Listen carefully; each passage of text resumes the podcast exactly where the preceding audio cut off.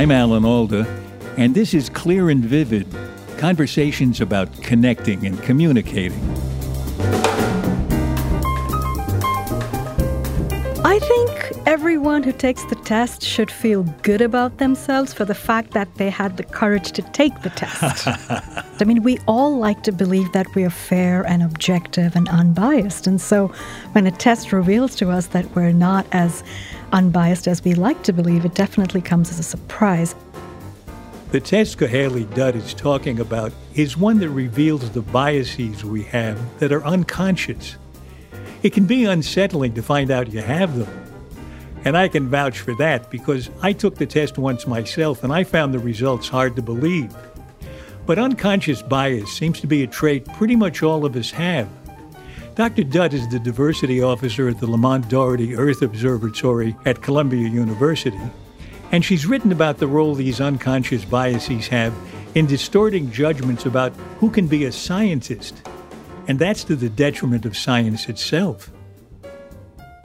This is so great that you could come in today because you work in such an important area, especially in this in this time in our history.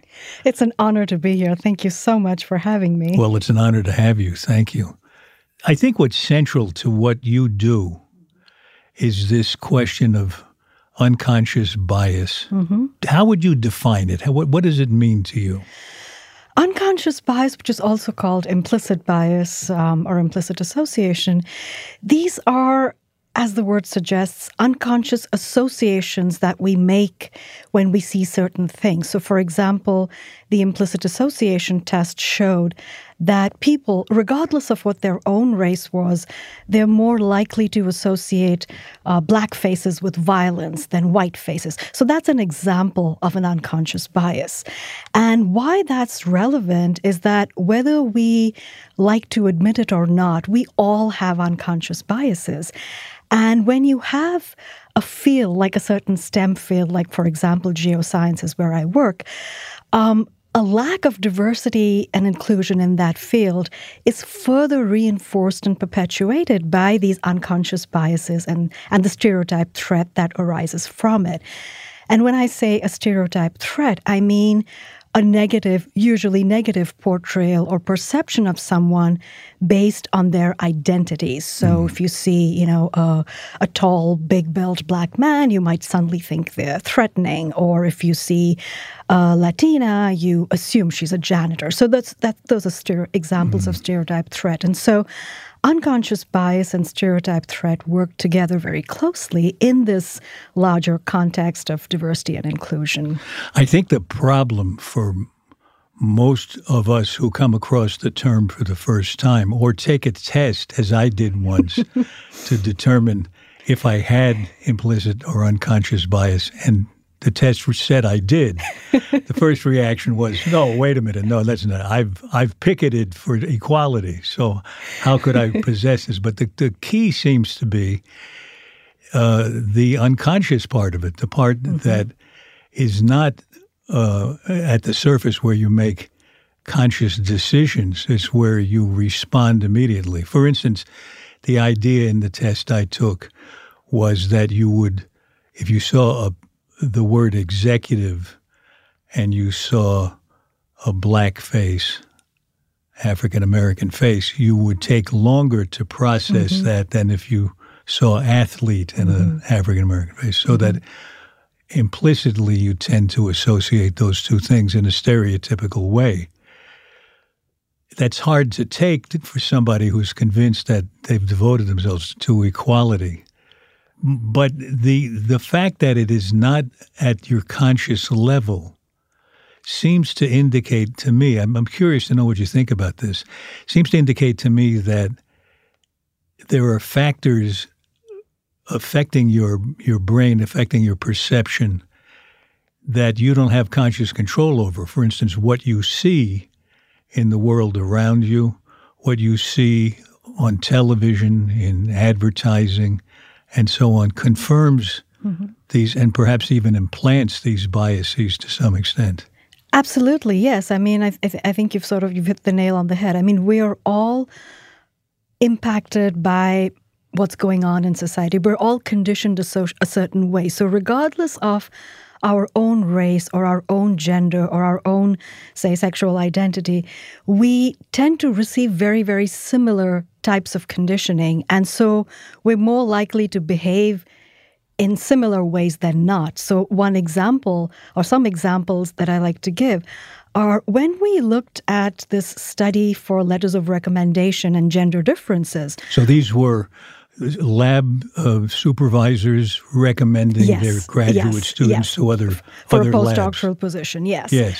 And what we found is that both male and female letter writers were displaying the same behavior, and that is they were describing male applicants eh, with with more superlative phrases like brilliant or star, And, and, and male women. and female mm-hmm. professors were doing it the Yes, same. yes, yes. Doesn't that make you crazy? It does, but the thing is that you know this. It isn't just about this specific case. When you look at the the broader results of the implicit association test, one of the ones that you took, um, across the board, there's a preference. There's a more positive association for whites over people of color, regardless of the identity of the person who's taking the test, or that there's a greater preference or a more positive association with being straight than with being LGBTQ, regardless of the identity of the person taking the test. So we all receive very, very similar conditioning that we absorb.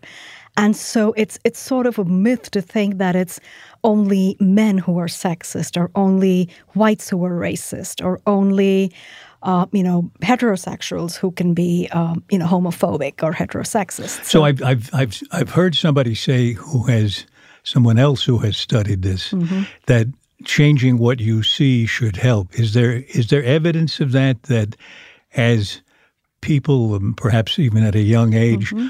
are exposed to more and more instances that break the stereotype, that it changes their implicit bias? Absolutely. In fact, very recently, there were, I think, uh, two such studies that showed this. One showed that children are now at much higher rates drawing pictures of women when they're asked to draw a picture of a scientist. Earlier, it was mostly the drawing pictures of men, and to be honest, very unflattering pictures of men when they were asked what a scientist looks like. But now, more and more Nerdy. children, yeah, yeah, exactly Yeah. uh, you know, nerdy, crazy, that sort of look. But now they're drawing more and more pictures of women. And so, you know, a- and that's just been a result of very conscious messaging of taking children to labs, of introducing them to female scientists. And the thing is that once it's pointed out to someone and they're receptive to it, it becomes something that they carry with them. Like you can't unknow it after that. And Yes, so yes. it definitely changes your behavior. And for, for the people who are receptive to it, I mean, for those who are not, who are resistant to it, that's a whole other story.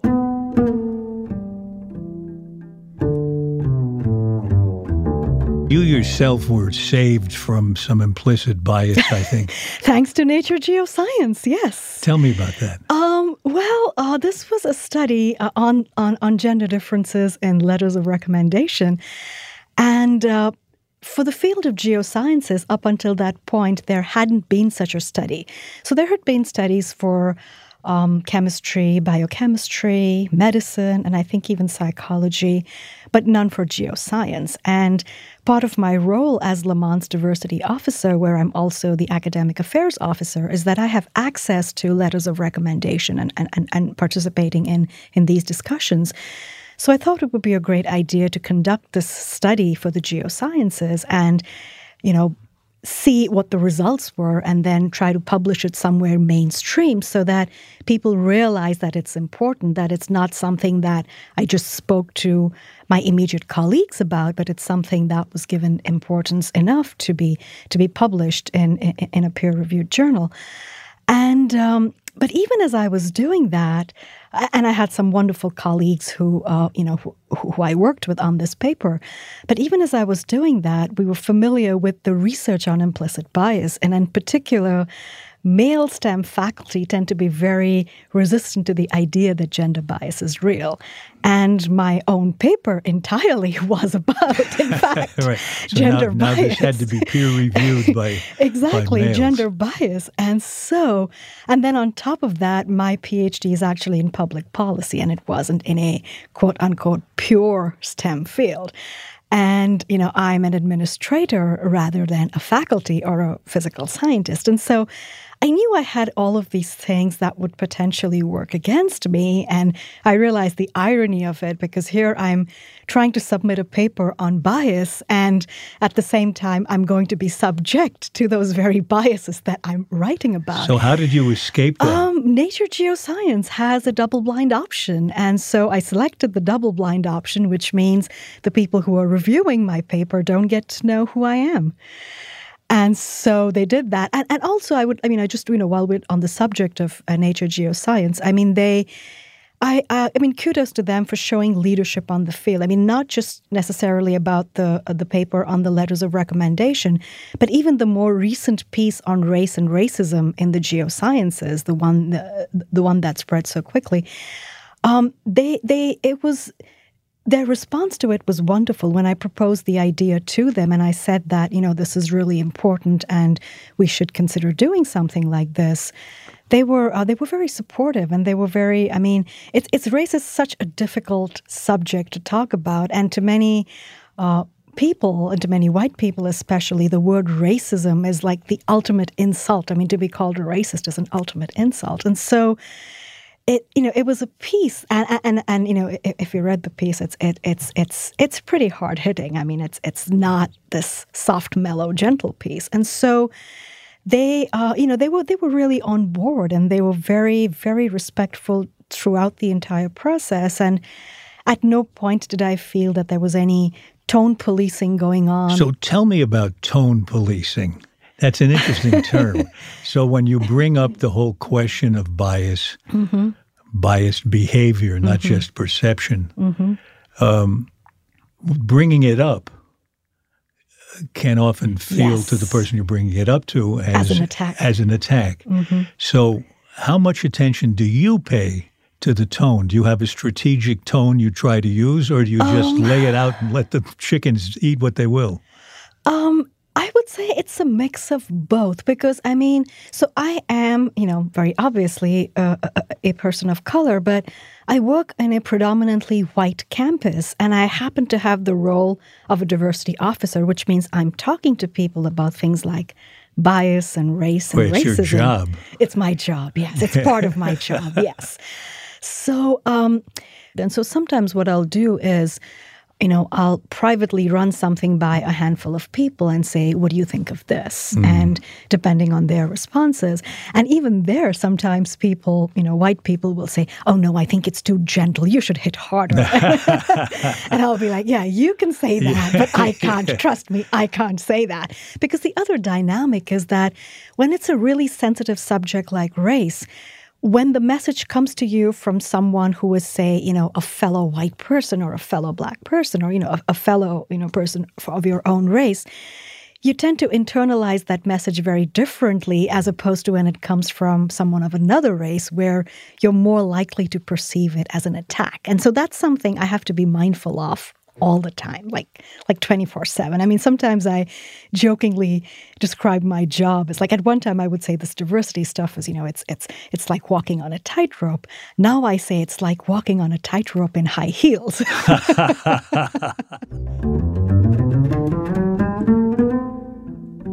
I wondered when I read the article that you wrote in Scientific American, mm-hmm. when you were talking about some of the elements that lead mm-hmm. to the problems that we're talking about. Mm-hmm. You talked about the nature of scientific inquiry being one of the elements mm-hmm. that can give us trouble. In what way? In the way implicit biases creep in. So, for example, scientists, I mean, they love to believe that they're objective. And where it comes to their science, they are.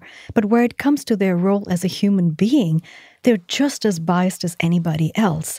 It's just that there is a much greater resistance to accept that and and there's this sense that oh we're scientists we're objective oh so in other words they they've devoted their professional lives to being objective and therefore they assume yes. vehemently yes. that they're objective in their human relations as Abs- well absolutely I and, see. and also the other piece that comes in is that unlike the social sciences where human behavior where you're studying human behavior in the physical sciences you're not and so there is a much bigger separation between the subject matter and the behavior of the person studying that subject matter. So, so that sort of promotes a culture where being a good scientist, which means bringing in funding, which means publishing papers, which means getting tenure and so on, is much more valued and much more prized than being a good human being. Mm. I'm I'm wondering if in the situation you're describing, um, if the positive stereotypes around women, mm-hmm. for instance, that they're considered to be more empathic mm-hmm. generally than men, whether that's true or not, if does that kind of positive stereotype work against a woman when she's trying to work in the so-called hard sciences? I would say yes. I mean, and, and a great example of that that I like to give uh, in my bias trainings is, you know, when a man, or usually you know, when it's a white man who's who's assertive about something, then he's perceived as a leader. You know, people call him he a gets leader. Credit. Yeah, you get points credit. for even being able to cry. It, but when but when a woman is assertive, like if it's a white woman who's assertive, she's typically labeled as being bossy or you mm know some other yeah. euphemism. If it's a black woman who's being assertive, then she's labeled quote unquote an angry black woman. Mm-hmm. Or if it's a Latina, then she's quote unquote emotional. And, you know, so there's all of these have, you know, they show this implicit expectation that people are supposed to behave a certain way and somehow defying that is you know is noticed and for example for asians asian women are supposed to be what I think docile and obedient, and I think I I know I, I violate those every single day. but uh, but that's but that's part of what you know how we're you know we're first creatures of society. I mean we're we are human beings first who receive very similar conditioning, and so when we're very used to seeing people in leadership roles as being men or being white men, our unconscious associations will also reflect that.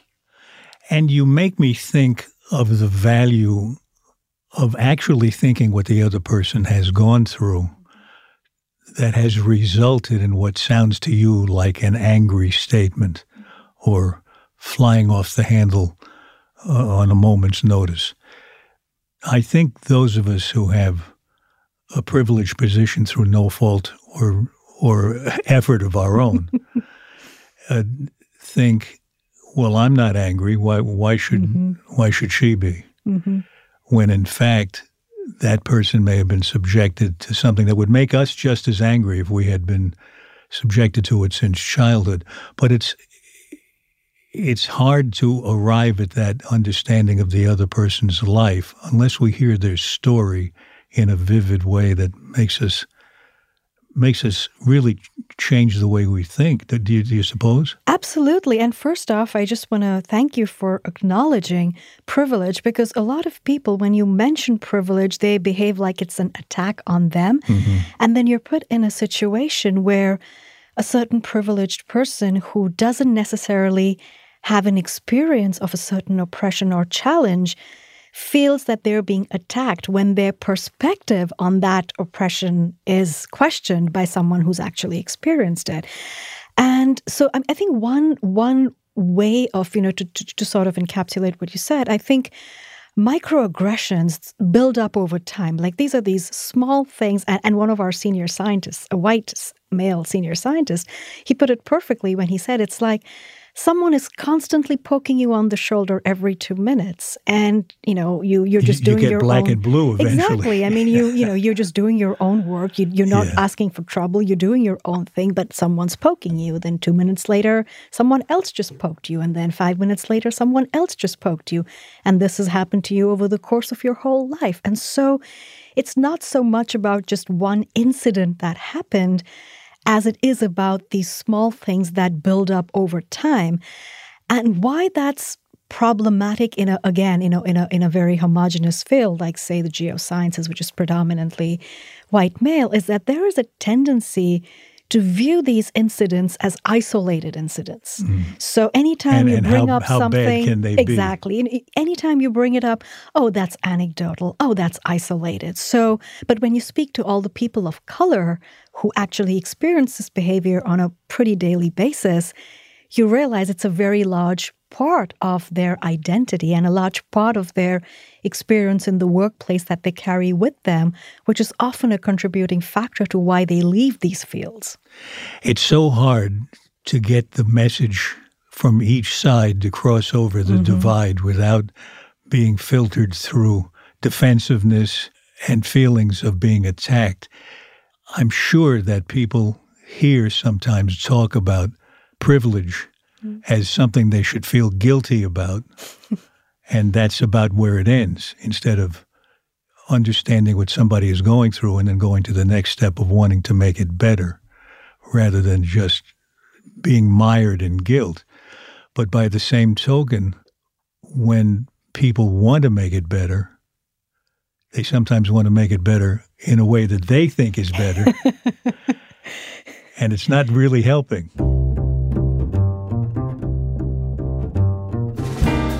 When we come back, Kuheli Dutt talks about how people's stories of discrimination, including one of her own, can help those of us who are the unaware privileged to understand a little better just how corrosive the everyday experience of discrimination can be.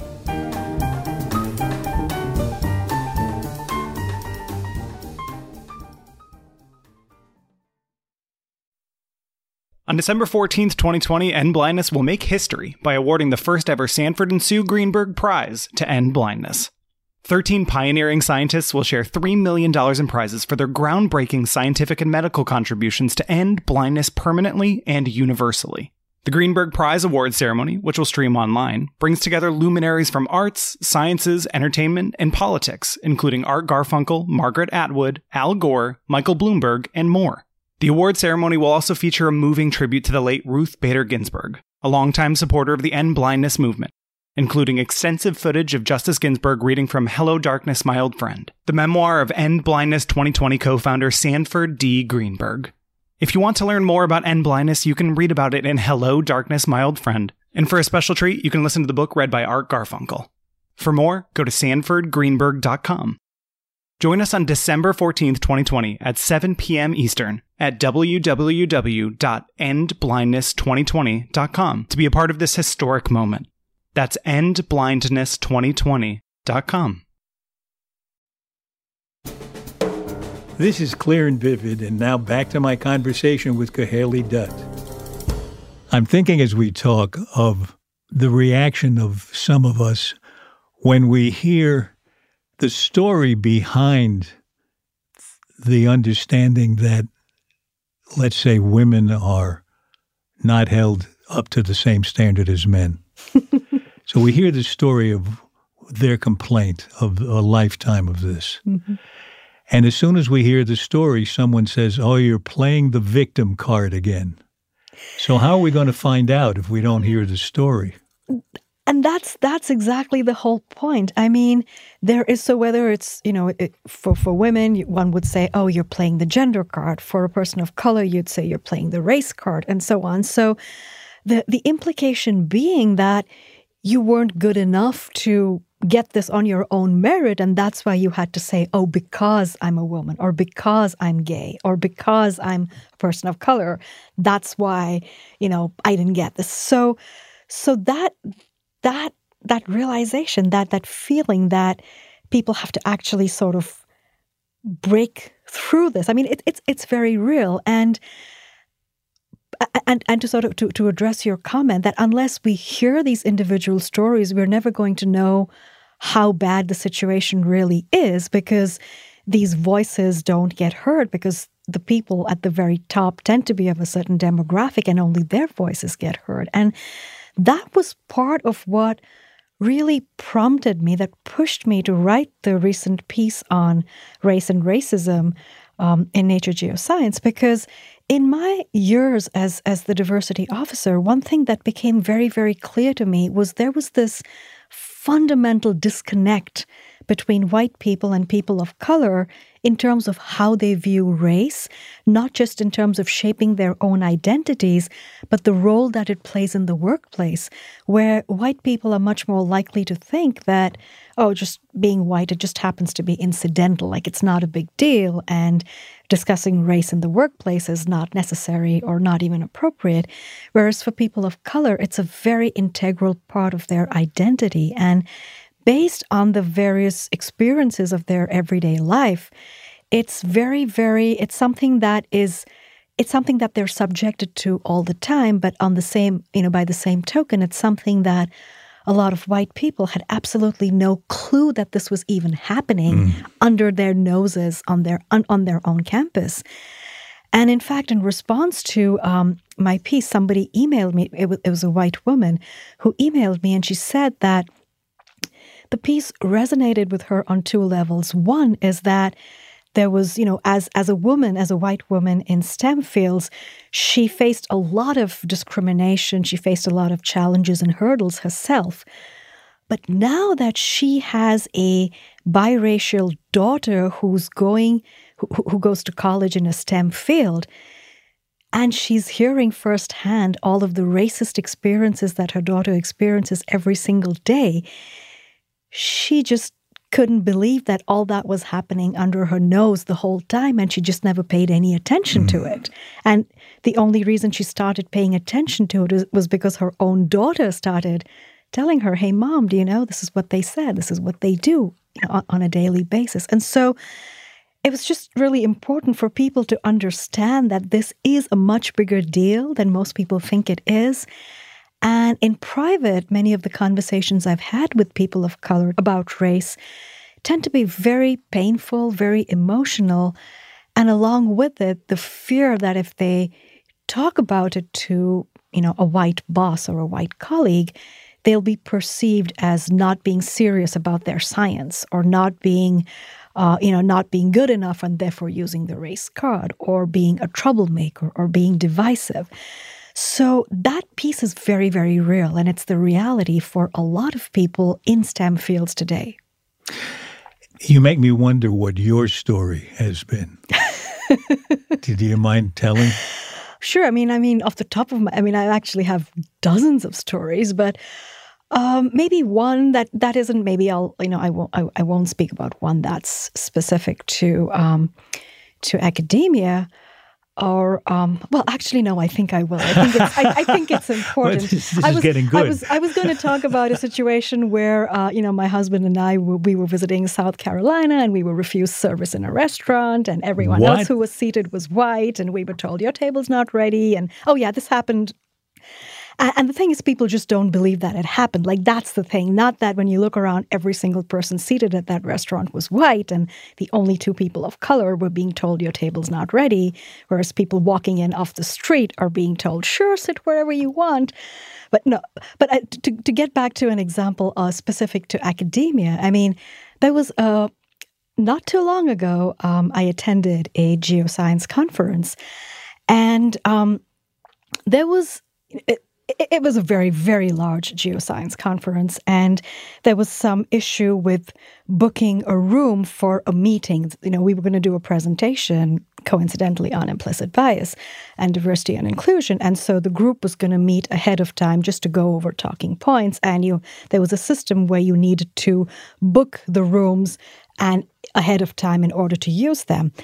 And this was in a huge conference hall, which was also the poster hall that that only opened at 9 a.m. And um, the rooms inside the poster hall that we were booked, that we had booked, could be booked from, in fact, earlier, um, 8 a.m. And so there was this gray area where the security guards were all standing there and just letting people in, even though officially the hours were not, uh, you know, it wasn't yet poster hall time. And people were being let in. All of my colleagues were already waiting for me. And as I tried to enter, the security guard stopped me and said, You know, unless you have a poster, I can't let you in because this is the poster hall and it opens at nine. And this was a white security guard. And in the geosciences, you know, you kind of stand out as a person of color. And I asked this person, I said, But all my colleagues are inside and you let them in. And he, you know, and, and, and while I'm saying this to him, there are other people walking around me who are all white who are walking in. And so I just started, you know, I just continued to walk. And, uh, you know, like I said, I don't fit the whole docile, obedient stereotype. yeah. So I just started walking and I said, if these people can walk in, I'm going to walk in too. So then he started following me and saying, ma'am, I'm going to have you escorted out of the center. And I said, but you're letting other people in. And he said, it doesn't matter. You disobeyed my direct instruction. So at that point, I just left. Now, this is a huge, massive geoscience conference. And uh, then I just called my colleagues and I said, "Guess what? I'm stuck outside. All of you made it in. All of you are white, and uh, you know, I'm. They didn't let me in. So then they came out and you know they got me, and we went to another entrance and, and we got in. But but the thing is that a this happened in a geoscience conference. But the other thing that bothered me and why I sometimes hesitate to share it is that whenever I narrate this people say, oh, it's an isolated incident. Oh, it's a one off thing. And so there's a tendency to dismiss that this happened rather than, okay, we need to, you know, work to make sure things like this don't happen. So, in fact, I wanted to write about it, and uh, you know, a particular you know magazine editor said, "No, you can't put that down because it's quote unquote, uh, it's an an unproven allegation. And I was like, what do you mean unproven allegation? Like there were witnesses who will be willing to come forward and tell you that this happened. So there is. And, and that's what I mean when I say policing. I mean, in terms of what you can or cannot say.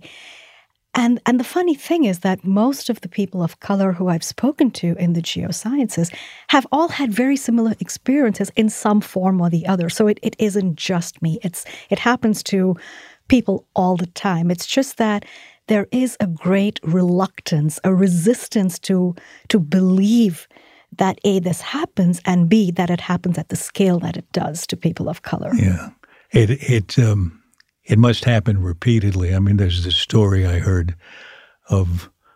of I think she was a professor of economics and lived in a nice apartment building. Mm-hmm and was in the elevator one day with a neighbor who had never seen her before, and the neighbor said, "Who do you work for?"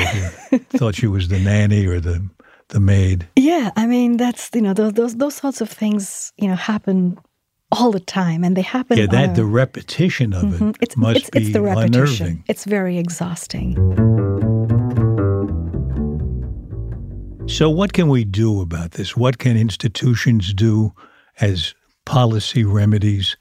what can individuals do to help make it less repetitive, less hurtful? One is, and I think probably the single most important piece, which might sound you know, very obvious, is to actually acknowledge that a problem exists, which many people don't. You know, they're very likely to say this was a one-off or this was, you know, something that, you know, quote unquote regrettable or unfortunate because they'll avoid using words like racist. But the other thing that everyone can do on an individual level, whether they're a student or a postdoc or, you know, the, the director or the president of an institution, is to educate themselves on the subject. Because you know for example in in in the recent piece as i said college presidents when they were asked about in the college presidents survey when they were asked about race relations on US campuses only about 25% of them said that race relations on US campuses were good overall but 81% of them said that race relations on their own campuses were good or excellent. Mm-hmm. And so there is this, yes, there is a tendency for people to believe that even if a problem exists, it doesn't lie with them, and therefore it's not their responsibility to fix it. And I think that mindset needs to go. Like, there needs to be this massive shift in mindset where people take ownership and acknowledge that this is a problem and take responsibility towards fixing it. Yeah, I guess one way of looking at it is to think this doesn't mean I'm a bad person. It means I can learn and do better. Absolutely. And that's the way that's that's the encouraging part where so many people have actually responded exactly that way and who have initially said that it was a very uncomfortable subject, but the more they read about it, the more they discussed it, the more they realized how important it was for them to take on this role and to and and to work towards it. So for example, you know, when you have um, diversity and inclusion events, it's really important for leadership to show up as well.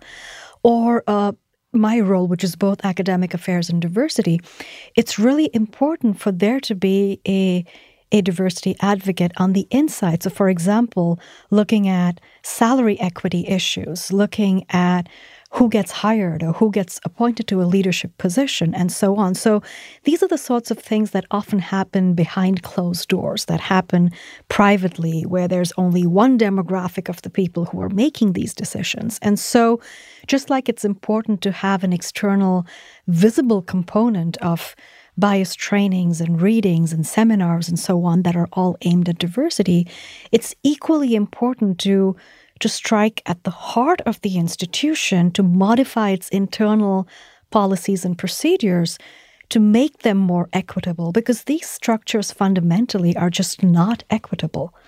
And we deny ourselves the, the uh, values, the, the progress, the profits of diversity.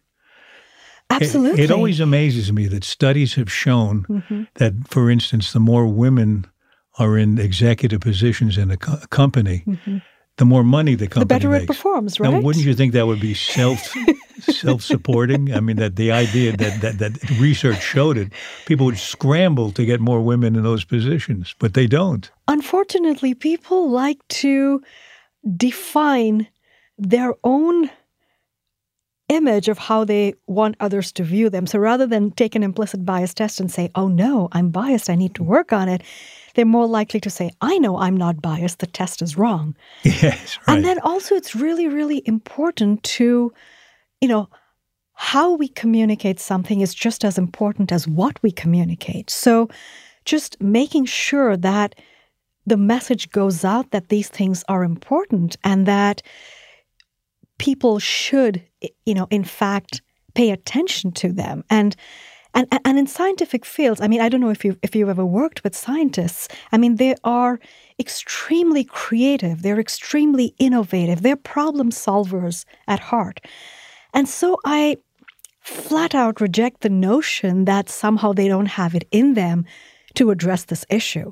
It's more about willingness and motivation to address it and you know what's the benefit? Because the people who are already privileged to them it isn't going to make a difference one way or the other whether other other marginalized groups are included or not. And so it's this larger issue of doing something because it's the right thing to do versus doing something because well maybe someone isn't impacted by it. Well, this has been a really interesting conversation. It's at it's at the the point of where our culture is is headed if it continues to to grow. I think it's this has been a really important discussion. Before we close, we always ask seven quick questions. Hope you don't mind. Sure. They're they're they're not uh, they're not tough questions. What do you wish you really understood? In an implicit bias? Or? No, about anything. I about the universe, what, being alive, whatever. what do I wish I really understood? I don't know. I guess maybe influenced by my line of work, how people really think and what I could do to impact how they think. Ah.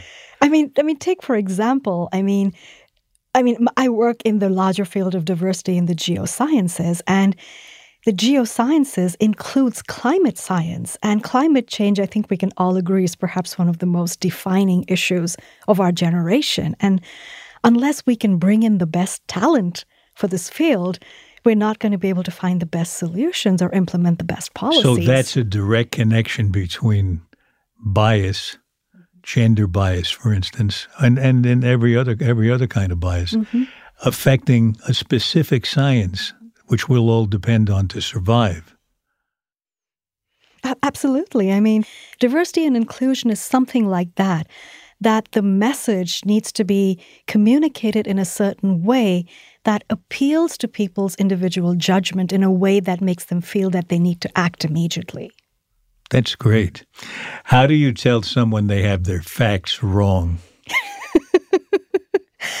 um, now, when you say facts, let's um, maybe I'll qualify that a little bit. If it's just a statistical number, then you can just point out, you know, what what that study said or what those numbers were. If, however, it is a fact, it is a, a fact that is actually that reflects a certain belief, quote unquote. Some people don't believe in climate change, or some people don't. Then at some point, you're just going to have to have the courage to call it out. I mean, you know, there are i mean sometimes you know when i when i encounter s- s- some you know a reaction like that in a field of diversity and inclusion something about implicit bias the way i'll respond is hmm interesting what made you say that and then when they whatever it is their responses, i'll say hmm but have you considered and then i'll add in a few right. more things and and usually you know this happens in a very public platform so i have to be very mindful of what i'm saying and how i'm saying it but I guess if it was a one on one private conversation, I'd probably be more direct. What's the strangest question anyone has ever asked you? uh, well, since we're on the subject of uh, diversity, inclusion, and implicit bias, one time somebody asked me if I, uh, quote unquote, read books in my own language.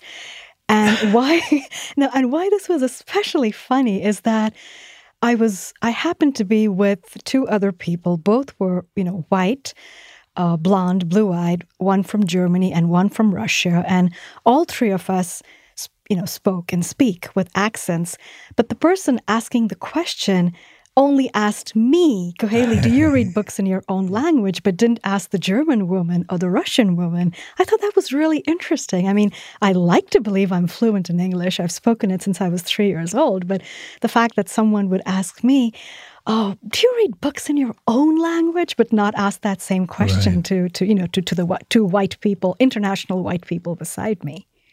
How do you stop a compulsive talker? I guess switching off the microphone when you've had enough. I was wondering the same thing the other day when I was 45 minutes into a monologue with the other, listening to a monologue. How do you like to start up a real conversation with someone sitting next to you at a dinner party who you don't know? Um, it depends on the vibe, actually. I mean, it's I guess one can't give a general answer. It depends on the vibe I get from that person, but I'd probably start talking about, you know, something, I don't know, something to do with that dinner party and then extend it to other topics. I don't know. Sorry, that was probably no, not what no. you were asking for. These are just just to see what occurs to you at the moment. what what gives you confidence? Good question. Um, again, I'm, you know, speaking from the point of view of, you know, of, of my role, of, of the work that I do. I think the support that I've received from so many people across the board, including people from dominant groups. I mean, the fact that so many white men, senior white men, support my work in my office, I think that definitely gives me the sense of this buy-in that people have this buy-in that people you know support it that gives me the confidence to do a lot of this other stuff. Like you know for example writing what some would consider a very hard-hitting piece or just doing presentations that push people out of their comfort zones. So maybe that. What book changed your life? Oh i think there are probably too many to name. I mean, does it have to be only one book, or could I name? Well, can you? Does one few? come to mind that's that just pops into your head? Um, I think Aldous Huxley's Doors of Perception.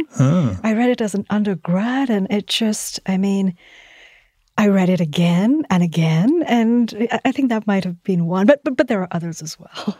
so, tell me about why Aldous Huxley's book Doors of Perception meant so much to you when you read it. How old were you when you read it? Uh, I was an undergrad, under, undergraduate, so you know probably late teens, early twenties. It was just, I guess it was so novel. I mean, you know, he wrote this book under the influence of mescaline, and it was just how the brain perceives things under that influence and that's what the book is rooted in but it just it just felt so different from you know from other things i had read and it's just the subject matter was so um you know so so different that i, I don't know. I mean i guess it, it just it just it, it it it impacted me. Like i felt struck by it. Did you think differently or approach tasks differently after you read it, did it did it really change you in some way? I think pretty much any book that impacts you has that effect. I mean, it it changes a little bit of your thinking and you incorporate that. So um, I don't know if that particular one impacted me more or less in terms of changing my behavior, but I'd say that's true about a lot of the books I read. In fact, especially in my line of work, where I'm reading about these highly sensitive and sometimes very difficult subjects, yes, many of them um, impact, you know, how I go forward, how I think, how I act, how I frame something. So. Well, you frame things really well for me today because I'm going to be even more attentive to my biases. I, I came in thinking I already was, but I think I'm going out more committed to it than before. Thank you so much. Thank you so much. Thank you for having me.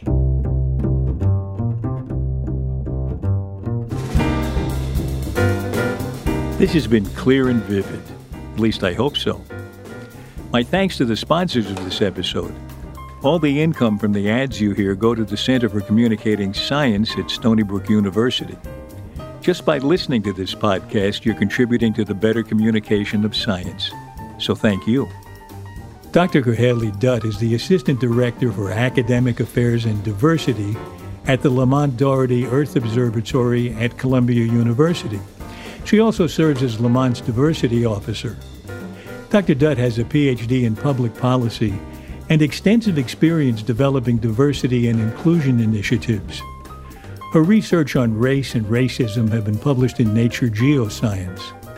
Her book, Women in the Geosciences, was published by the American Geophysical Union, and her op ed on how implicit bias and lack of diversity undermine science was published in Scientific American. This episode was edited and produced by our executive producer, Graham Chedd, with help from our executive producer, Sarah Chase, and our associate producer, Jean Chimay. Our sound engineer is Dan Dzula. Our tech guru is Allison Costin and our publicist is Sarah Hill. You can subscribe to our podcast for free at Apple Podcasts, Stitcher, or wherever you listen. For more details about Clear and Vivid and to sign up for my newsletter, please visit alanalda.com. You can also find us on Facebook and Instagram at Clear and Vivid, and I'm on Twitter at Alan Alda. Thanks for listening. Bye bye.